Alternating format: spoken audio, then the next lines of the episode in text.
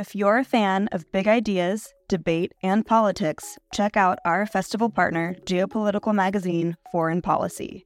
A forum for informed debate about global affairs, Foreign Policy keeps a finger on the pulse of world news and political happenings. Beyond articles that delve behind the headlines via traditional reporting, Foreign Policy has so many other products to offer, ensuring that no matter how you like to engage with eye opening content, there is a method for you. Check out their free offerings like Foreign Policy Live, their forum for live journalism, newsletters, and podcasts. And with a subscription, unlock in depth features and quarterly magazines, including their recently dropped spring edition all about India. Fans of IAI will love foreign policy for more of the mind expanding, insightful content that they seek. To explore their content, take advantage of an exclusive discount for IAI fans.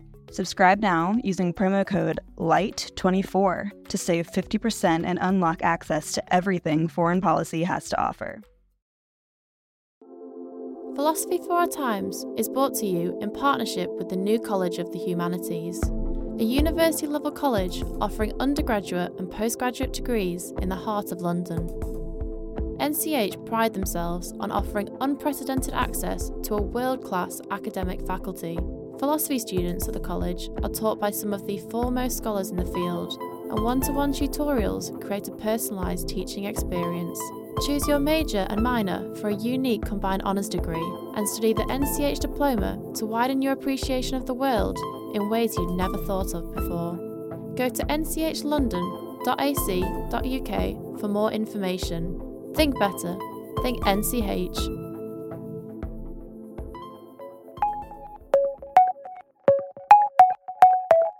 This talk has got this rather wonderfully uh, modest title of Truth and the Universe. Ambition is nothing. Welcome to Philosophy for Our Times, the podcast which brings you the world's leading thinkers to debate today's biggest ideas. We're going to, as I say, simply think about what science can do, what kind of knowledge it is, what kind of meanings it can give to the world, and what kinds of meanings perhaps it can't give to the world. So, this week on Philosophy for Our Times, we're taking the philosophical lens to the realm of science. Scientists are, after all, human, and like all of us, they're limited by circumstance, by language, by culture, and yet science is seen to uncover universal truths quite removed from these human fallibilities. So, we're asking which one is it? Is science just another form of human description, or does it have a special claim to providing us with the eternal truths of the universe? Author of Conjuring the Universe, Peter Atkins, Harvard historian of science, Sophie Roos, and Cambridge philosopher and author of The Meaning of Science, Tim Lewens, debate this question for you.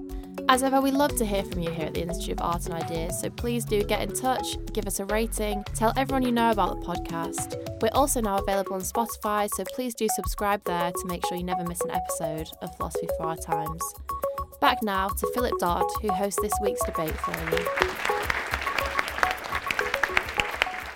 Let's begin with Joanna's three minutes. Thank you. Um, so, the question I was given as part of this debate is Is science just a human description of the world limited by language, culture, and our own particular circumstances? So, I'm going to use that just to foreground a few ideas, and then, of course, we'll debate.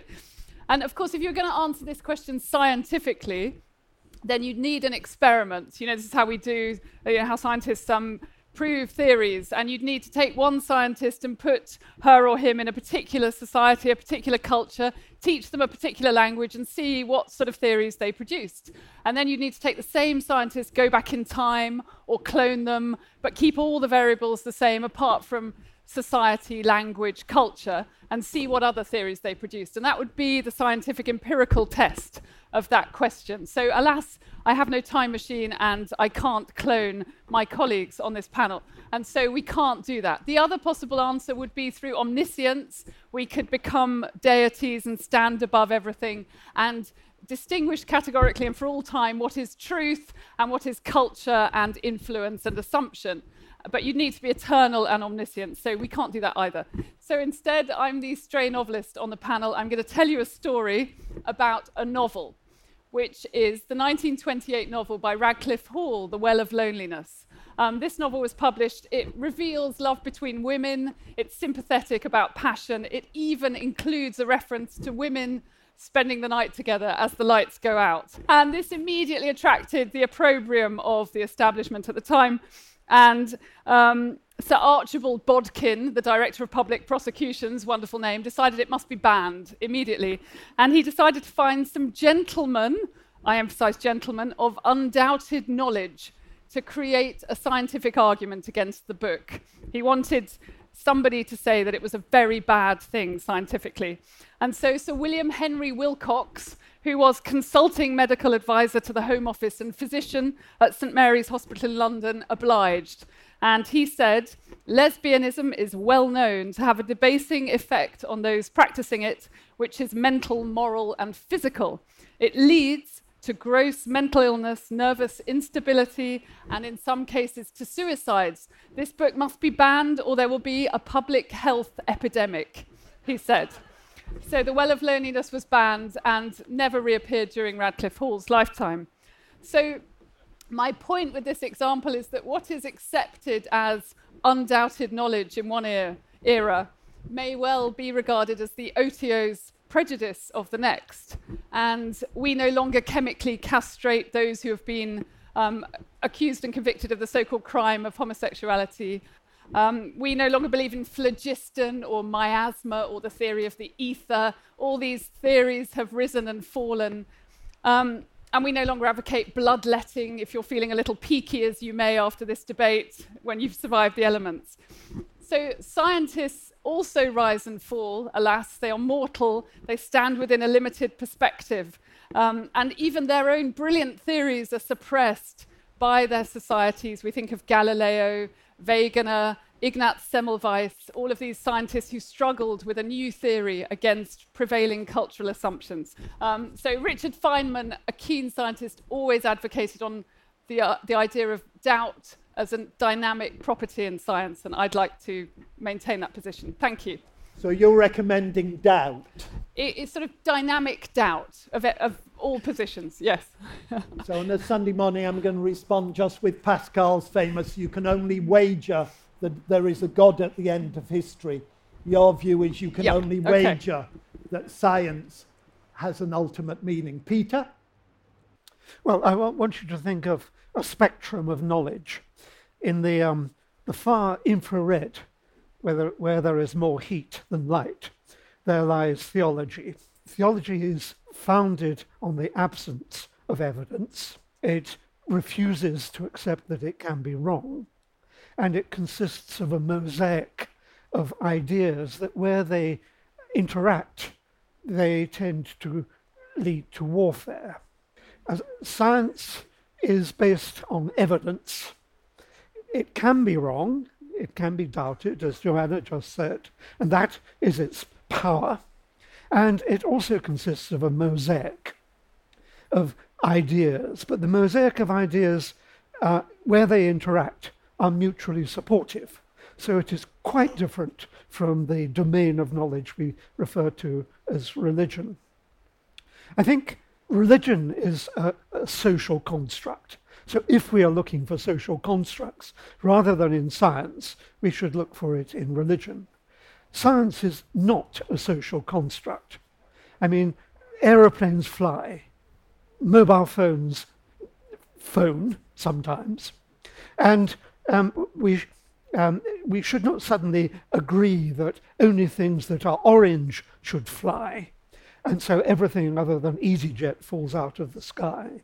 I mean, the theories are well founded and they're based on a particular language.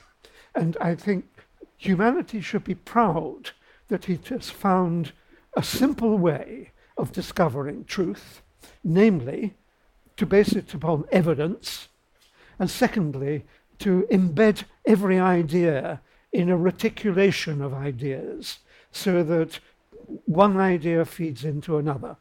If you think about cosmology, you need fundamental particles, it's physics, in order to help you. If you think about biology, these days you need chemistry, you need physics. It's a mutually supportive mosaic of ideas. And I think that is a sign that it is on the way to truth. Peter. Kim? Uh, thanks very much. So uh, there's a sense in which, I mean, going back to this question that, that, that, Joanna mentioned at the beginning, is science just a human description of the world limited by language, culture, and our particular circumstances? I mean, of course, science consists in a series of human descriptions. Science is done by humans. It's not primarily done by dogs or, or, or cats or, or centipedes. It is, in that sense, a human construction. And of course, it's also limited by the particularities of our circumstances, including the knowledge that past generations have given to us. So there are moments in time when scientists' instruments are better than they were at earlier points in time. And because of that cultural fact, scientists are able to better discover things as time goes by. We shouldn't oppose the notion that science is constructed by socially interacting groups of humans with the notion that science can also get at the truth. There are also plenty of perfectly straightforward ways in which culture affects the content of science. Most obviously, culture affects what it is that scientists end up working on. It's clearly not a coincidence that a very large proportion of research in, uh, in pharmacology, for example, is dedicated towards examining diseases of the wealthy. It's clearly not a coincidence that very large numbers of scientists right now are working on climate change.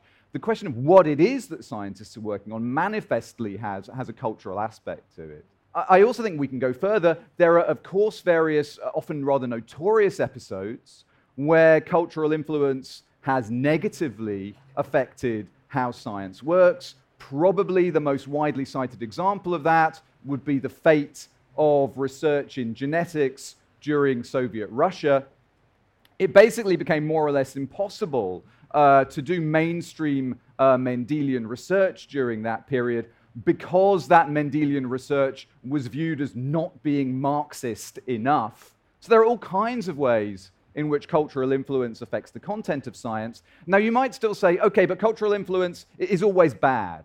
It's always somehow undermining the content of science. I think we need to think that through very carefully. So, going back to the case of Darwin, for example, Darwin was very wealthy. Uh, and he wasn't wealthy primarily because his books did well. Of course, they did do very well, but that wasn't the primary thing that was bringing in money for Darwin. What was bringing in money for Darwin is that he was effectively running a large private bank. He was lending money and investing money very heavily in railways, in canals, in agricultural land, and so forth. And it's then not a coincidence, I think, that when Darwin formulates his theory of evolution by natural selection, that theory is also, as Marx himself noticed, absolutely steeped in the language of capitalism. There's a continual set of references to division of labor, to ecological niches favoring increasing specialization, and this partly derives from Darwin's own reading of people like Adam Smith earlier on. Darwin's theorizing is culturally influenced, I think. But I don't think it follows for a minute that this means that we should regard Darwin's theory of evolution by natural selection as unreliable. The take home then is yes, science is a cultural institution. Yes, there's a perfectly reasonable sense in which science is a social construct, but I don't think that should mean that we should be skeptical of whether it's also frequently true. Truth. Um, Peter used the term ultimate truth. Tim used the word truth, scientific truth, numerous times. So, Joanna, as the culturalist on this panel, I want you, if you would, initially at least, to respond to what truth you think science can provide. Because after all, if we keep boiling water, it does, as it were, differentiate itself replicably into the same H2O as my chemistry uh, O level remembers. So there are certain truths of yeah. science. Where are the problems, do you think? Well, I mean, so the, the first thing, you know, what are we meaning when we talk about truth? I mean, fundamentally. So, do we mean the Old English term true, meaning faithful, adhering to promises? Do we mean the kind of meaning that develops that we would probably understand relating to facts, you know, which comes in 13th century onwards? You know, what are we talking about? Do we mean eternal truth, something that can never be doubted, of which we can be absolutely certain? This is an enormously complex term. And I think I was um, talking about this with John Ellis, who's a brilliant CERN physicist and cosmologist. And he was asked the question, why does the world exist? To which he replied, how the bloody hell should I know? Which I thought, you know, was a perfectly rational response to this question. I mean, he advances the Big Bang theory, which has been a fantastically successful theory within science of how the universe might exist. But this question of why, this truth of why, this anterior question of, you know, what are we doing? Who are we? Who are these people that are contemplating the universe? These are massively indeterminate further questions, but, I'd say. But there is no valid question that begins with why. If every valid question begins with how, and questions that begin with why. Why is that, Peter? is, how does it not, come? You mean how does it? No, why, do, why, why should you how, exclude why as a category of interrogation? Because, be, because they are extrapolations of of human experience, and they cloud the issue. So you ask questions: Why are we here? It's simply an extrapolation of of, of human anxiety. Um, uh, no, so what do we mean? What do I mean in the 70, 80 years of my life is not an anxiety. It's something no, everyone but, has but, to grapple but, with every don't, day. don't, confuse the question. Um, what you've got to do is that science approaches absolute truth by replacing all why questions with how questions. And there is no valid why question. Every In why science. Anywhere um, it, it, but that's a huge limit. I mean, that's your prerogative as a scientist. You place a limit, but we're discussing did limits. you believe so that? that? What's, what's, wrong with, what's wrong with taking limits? I mean, if you limits are clarifications. Right. I'm not quite yes sure. or no is the answer to that. I'm not quite sure what Peter means when he says there are no valid why questions. On the face of it, one can say, you know, why is it that uh, that water expands when it freezes. No, you then replace that by how is it that on the basis of the molecular structure of water, it expands when it freezes? Not uh, why. And you see I a mean, very different no, content to the why no, version there, versus the how there, version. It seems to me these are just variants the, on exactly the same There thing. is no purpose in water. There is only properties of water. And I think by extrapolation, there is no purpose in us uh, there is only how do we come to be in this particular position. No, there, there may not be any purpose in us as a species, but each of us, there, we have to make sense of our own lives, as Wittgenstein said. It's yeah, not okay, something. But how do we make sense of our own lives? It's not the same as being why sh- do we take? Um, what about the? I mean, so we're raising a question of limits in language, and that's a very interesting question. And these questions of obviously we relay science using a human system of language, which has limits attached. You know, we're expressing ourselves within a language we don't even know the origins of, in fact. We can't get back to the original uh, language with which we began. So the, the, the, kind of notion that language isn't an enormous area of uncertainty. No, and I wanted not. to ask I you, mean, Peter, about the Big Bang. So this is a metaphor, yeah. as of course you'll know and the audience will know, it's not originally called the Big Bang. Georges Lemaitre, who originates the theory in the 20s, refers to a cosmic egg cracking open. Um, this is a metaphor that goes back to ancient Egyptians, ancient Greeks, Orphic eggs, world eggs. It's an incredibly ancient mythical metaphor. And then Fred Hoyle detracts and says, well, let's call it the Big Bang instead. Words, this words, words, words. Um, but it is. I'm sorry, you're using them, Peter. but I'm, I'm, I'm using them because they confuse the issue. Um, so what would one do if they didn't confuse use the issue? We only use, have words. Use mathematics. Ah. I mean, mathematics is the core the root, the foundation of our description of nature. Tim? I think one of the problems in this debate is I don't think it's very helpful to oppose, on the one hand, the notion of uh, science as, as, as, a, as, a, pure construct versus, on the other hand, the notion of ultimate truth.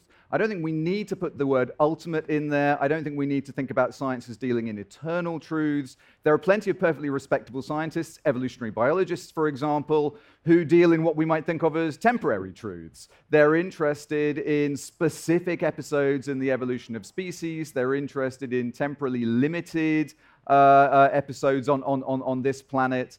So uh, that notion of, of, of, a truth being eternal or the notion of a truth being ultimate is, I, I, think, a bit of a red herring. There are just lots of truths, and we can find out all kinds of things about natural processes. You're against plurality, Peter. I'm against everything. Just, yes, uh, no, no. Uh, but I, I, think you have to distinguish between fundamental truth, uh, sorry, eternal truth, and ultimate truth. I mean, w- once we have got to the ultimate truth, it will be eternal because it will be the end What are the science. grounds for thinking we will ever get to ultimate truth? And how Optimism. me, Optimism. and how That's would we, science- use your science- language, how would we know that we get to an eternal truth, to an ultimate truth? Because everything will hang together. Ah. But what about people like Hawking? I mean, Hawking wrote The Grand Design with Mlodinow in 2010, effectively abandoning that quest for ultimate truth. And he said, let's have model dependent realism Yeah, other instead. pe- other and we accept we can never be absolutely certain. Other people's opinions are irrelevant.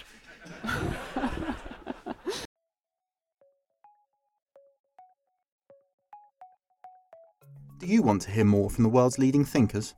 If the answer to that question is yes, subscribe to IAI.tv for unlimited access to thousands of debates, talks, articles, academy courses, and live events. Are you bored of the surface level news, politics, sports, and entertainment coverage on your newsfeed? Go deeper. Get the philosophy behind the news and get the latest big ideas from the world's leading thinkers on subjects at the core of the human condition, life, the universe, and everything in between. It's free for the first month, and there's no commitment to pay, so subscribe now to understand the world beyond the surface level. Irrelevant in what sense? Apart from, you know, being uh, deliberately cussed about this, which is fine. Well, I was taught to be cussed. Yeah, no, no, I'm sure you were brought up as I was brought up to be cussed. What was the question? The question if even Stephen Hawking abandoned the quest for ultimate truth. Yes, I mean, that's, it- that's might because we it was sort of his move opinion, on from this and notion? his opinion dissolved in the face of progress. Uh, that's the trouble with opinions; they're soluble in, in just about everything. Well, then let us. Uh, th- splendid, Peter. You've been very cooperative because we're going to kind of. We're now going to look at the degree to which culture does shape science. Tim mentioned uh, uh, Darwin, and of course, one of the things that Darwin says is in, in his autobiography is that he read Malthus's essay on population. And Malthus's essay on population is precisely the survival of the fittest, the degree to which that helped to shape Darwin's own belief is an open question. But Tim, you set off by elaborating the degree to which science is both cultural, but that need not necessarily hinder its claim to truthfulness. Is that right? Yeah, that's right. And not only does it not need to hinder it, it can actually facilitate it. Um, so, you know, were we uh, a species that evolved purely by the transmission of genes from one generation to another, we wouldn't have any science. The very fact that we have science is dependent on transmission of a body of information from, from one generation to another. Science is done by humans. Humans have all kinds of psychological frailties, they have all kinds of biases. Scientists, too. But the fact that science is socially instituted and socially organized allows criticism to emerge that can help to overcome some of those biases. So, in many ways, it's the cultural nature. Give me an example. So, peer review is an example there. Uh, I, the general mode of scientific publishing, which allows conjectures to be held up for scrutiny and, and refuted or debated over time, uh, all of those are cultural uh, institutions. Joanna? I want to come back to language again. I mean, language is just fundamental to culture. So let's look at a massive metaphor that we have, which is Cartesian dualism, which a lot of science today still grapples with mind versus body. And this question within consciousness, the debate around consciousness, which, you know, how can the apparent physical matter of the brain relate to this thing we feel to be immaterial somehow, consciousness? And how can we devise a theory based on this or which goes beyond this? And this goes back to Descartes' battle not to be censored by the church not to fully remove this dualistic idea that's fundamental to many religions of the mind as distinct from the body, the spirit as distinct from the flesh. So we have these enormous on running metaphors that, as Tim's saying, they can influence and predict actually, and you can get trapped in a metaphor quite easily and, and not be able to go beyond it because you're within it. It's part of your culture, it's so fundamental. So it's a huge struggle, I think, within science to, Can as I, we can all I do. ask you a question? You make metaphors sound as if it's a limit or a constriction, but it's also a liberation. Yes. patchy what Peter's saying. Language is our life, to quote Wittgenstein. Yeah. Again, it is our way of making sense of the world. Without language, we are not. Absolutely, and something like atoms, it's an incredibly important notion. You know, we all still use it. This ancient, you know, sixth century notion, Democritus and Leucippus devised of the tiny particles of the material world. Let me ask you a question, Peter. Do you think culture is simply a hindrance to the mathematical progress towards ultimate truth that science is going to deliver us? In some countries, it can be. And in other cultures, not necessarily. No, I- Distinguish between the two. Well, I, I, I think in our culture, Western culture, I, I, I think uh, it's, uh, it encourages progress. I, I think in, let's call it um, Asian cultures, it might well inhibit progress. What, what counts as progress for you? Um, progressive m- motion towards ultimate truth. You'll understand that that's circular. I don't mind. Yeah, well, unfortunately, philosophy does. Yeah. Tim? But, but if, if I can just take up a, a point Tim made, I found it very interesting f- uh, when you were talking about Darwin's um, cultural, economic, socio-economic influences. And it set me wondering about um, whether there's a distinction somewhere that people who studied the, um, the fundamental sciences were not motivated in the same way. So think of Faraday, for example. Was he motivated by commercial influences? Was Maxwell? I mean, I don't know the answer to those. Well, I, I mean, I think there's a a fairly clear sense in which, again, it's, it's not a coincidence that there's a massive explosion in work in nuclear physics, just as nuclear physicists are working on massive explosions.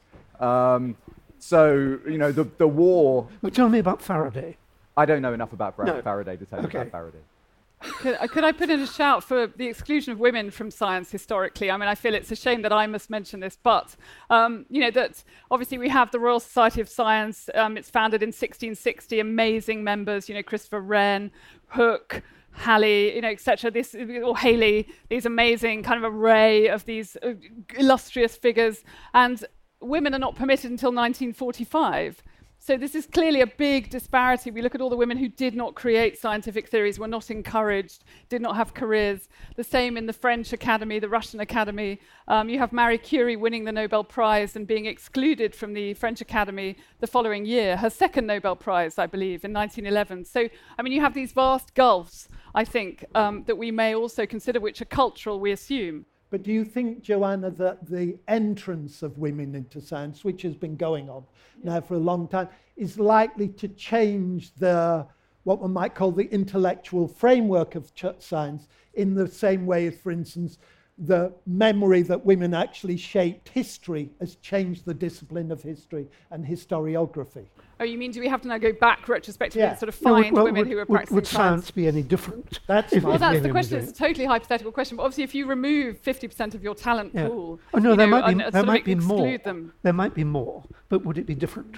Yes. That's really the, the That's question. the, the question. I mean, again, I think if you look to the life sciences, because although I don't know about Faraday, I do know a bit about biology. Um, if, if you look to the life, life sciences, I think there's, there's very good evidence that, particularly work on things like the evolution of sex, work on sexual physiology as well, when that work was primarily conducted by men, there were a, a series of stereotypical assumptions brought to the understanding of sexuality that were then very well corrected later on as more and more women became interested in working in, in evolutionary theory, about, working in what sexual about physiology. phys- what about physics? Would that apply to physics?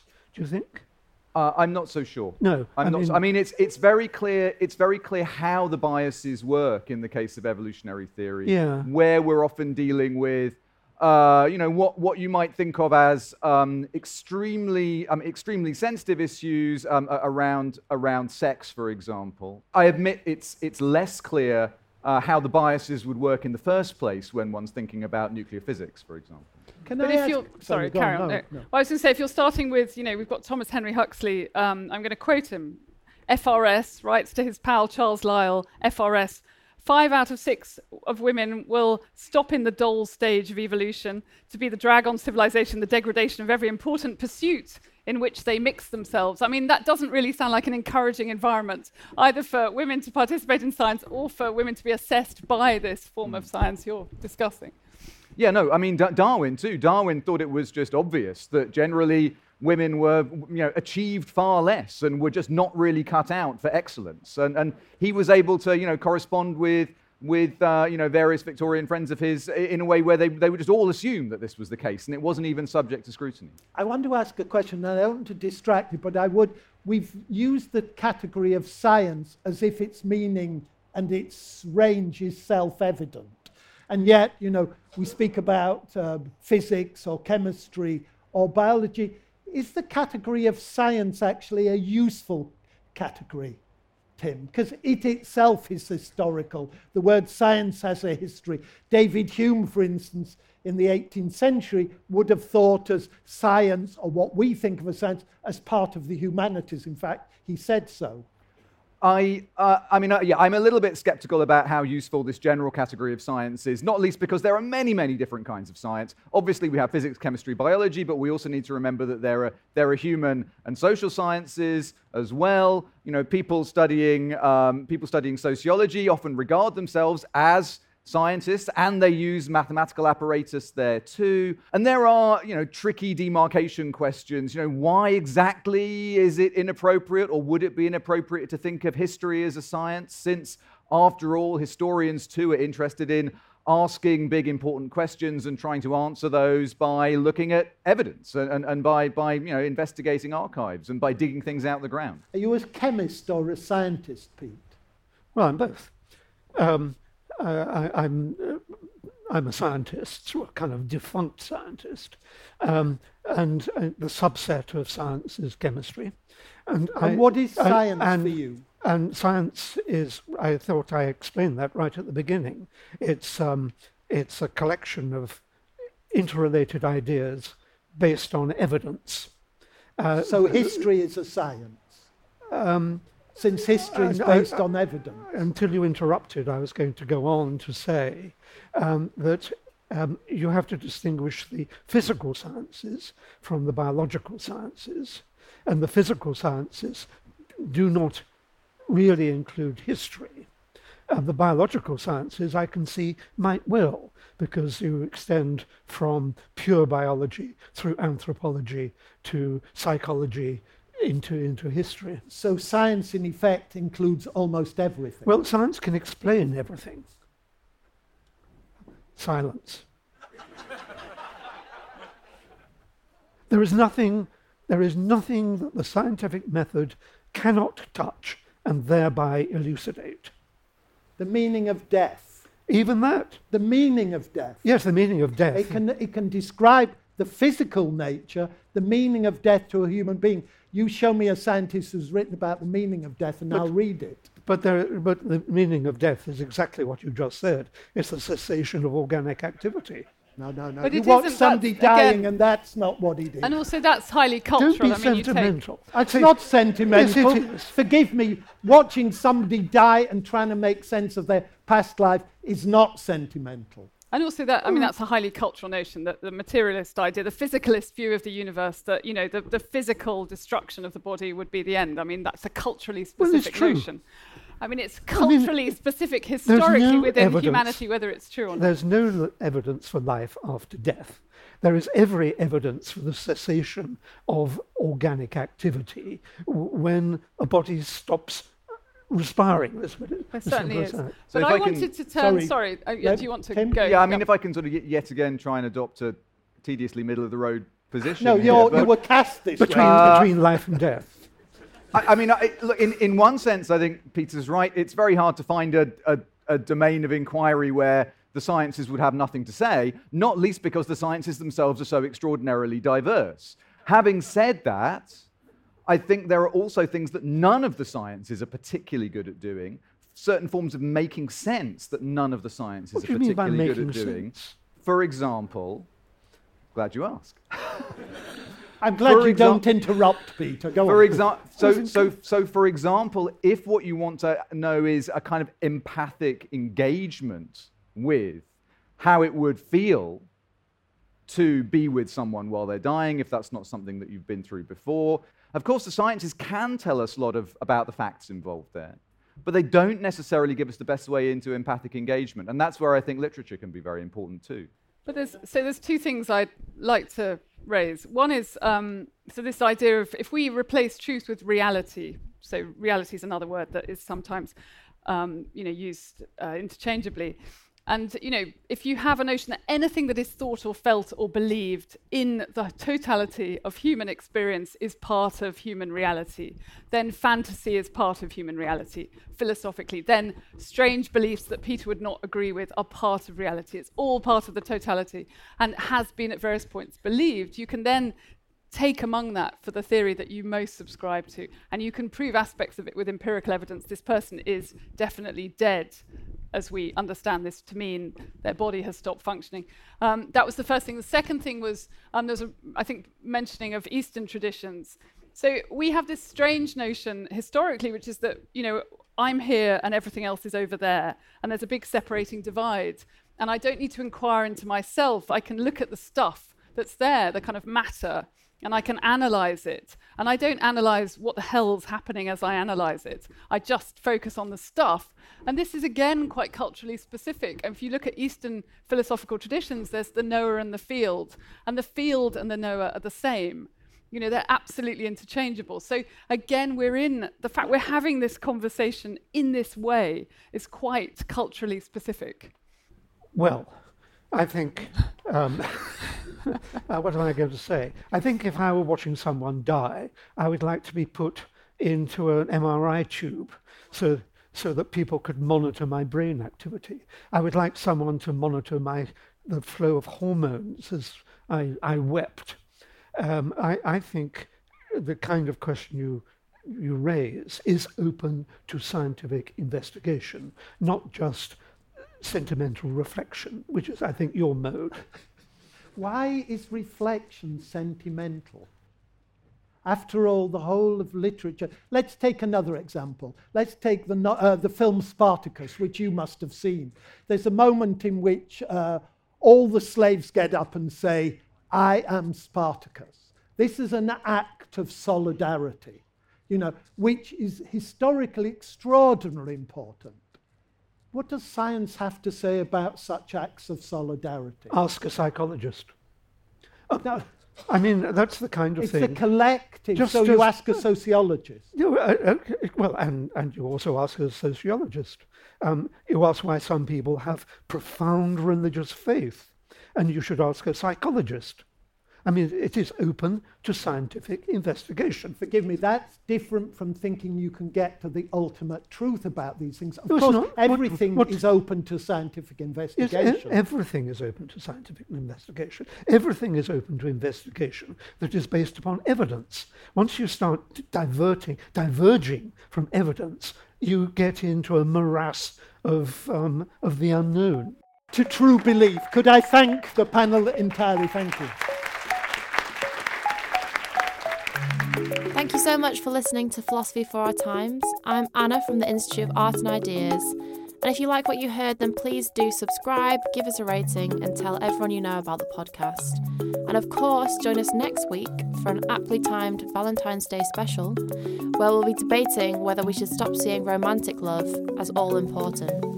To do so, we'll be joined by psychologist and author of Singled Out, Bella DePaulo, Oxford transhumanist Anders Sandberg, and romance author Heidi Rice.